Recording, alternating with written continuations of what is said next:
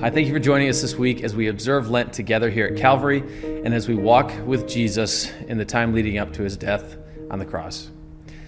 This past Sunday, we spent time in Matthew 16, and we were in the city of Caesarea Philippi. One of the interesting things about Caesarea Philippi is that it was a very pagan city. So Jesus took his disciples from where they were comfortable, from where their homes were, where they had been uh, evangelizing and speaking to the crowds and healing and doing so many miracles. Uh, and he took them north to a city that couldn't probably have cared less about Jesus. Uh, there were temples to uh, Greek gods. There were so many other things that were taking place that uh, would have made people resistant to Jesus and what he was teaching because people were trying to fulfill their desires in whatever way they saw it possible, uh, leaving no room for what Jesus had for them. So, as we think through Jesus asking his disciples what the people thought of who he was, he's asking his followers and his friends, like, who do these people in this area think I am? They probably think I'm a nobody.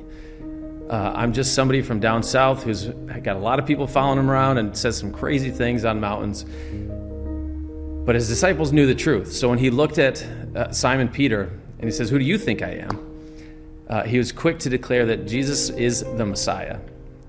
And when we think of Jesus as the Messiah, he's not just the Messiah for his disciples and those who had already started following him. He's in this city filled with people who needed to hear about him. He is their Messiah as well if they choose to follow him and trust in him. So, the hope that I have and the, the great thing about hearing this message is that Jesus came for everybody. Anybody who is willing to accept his free gift uh, of love and put their trust in him uh, can receive salvation. And he is their Messiah. He is our Messiah. And we can proclaim that to everybody. So, this week, as you're going about your day, whatever you have planned, whatever God has planned for you, let's be reminded that Jesus is our Messiah. He is the God who saves us, uh, and He is the God who is still saving people, the God who loves you, and the God who wants to walk with you through this season of Lent and forward on in your journey with Him.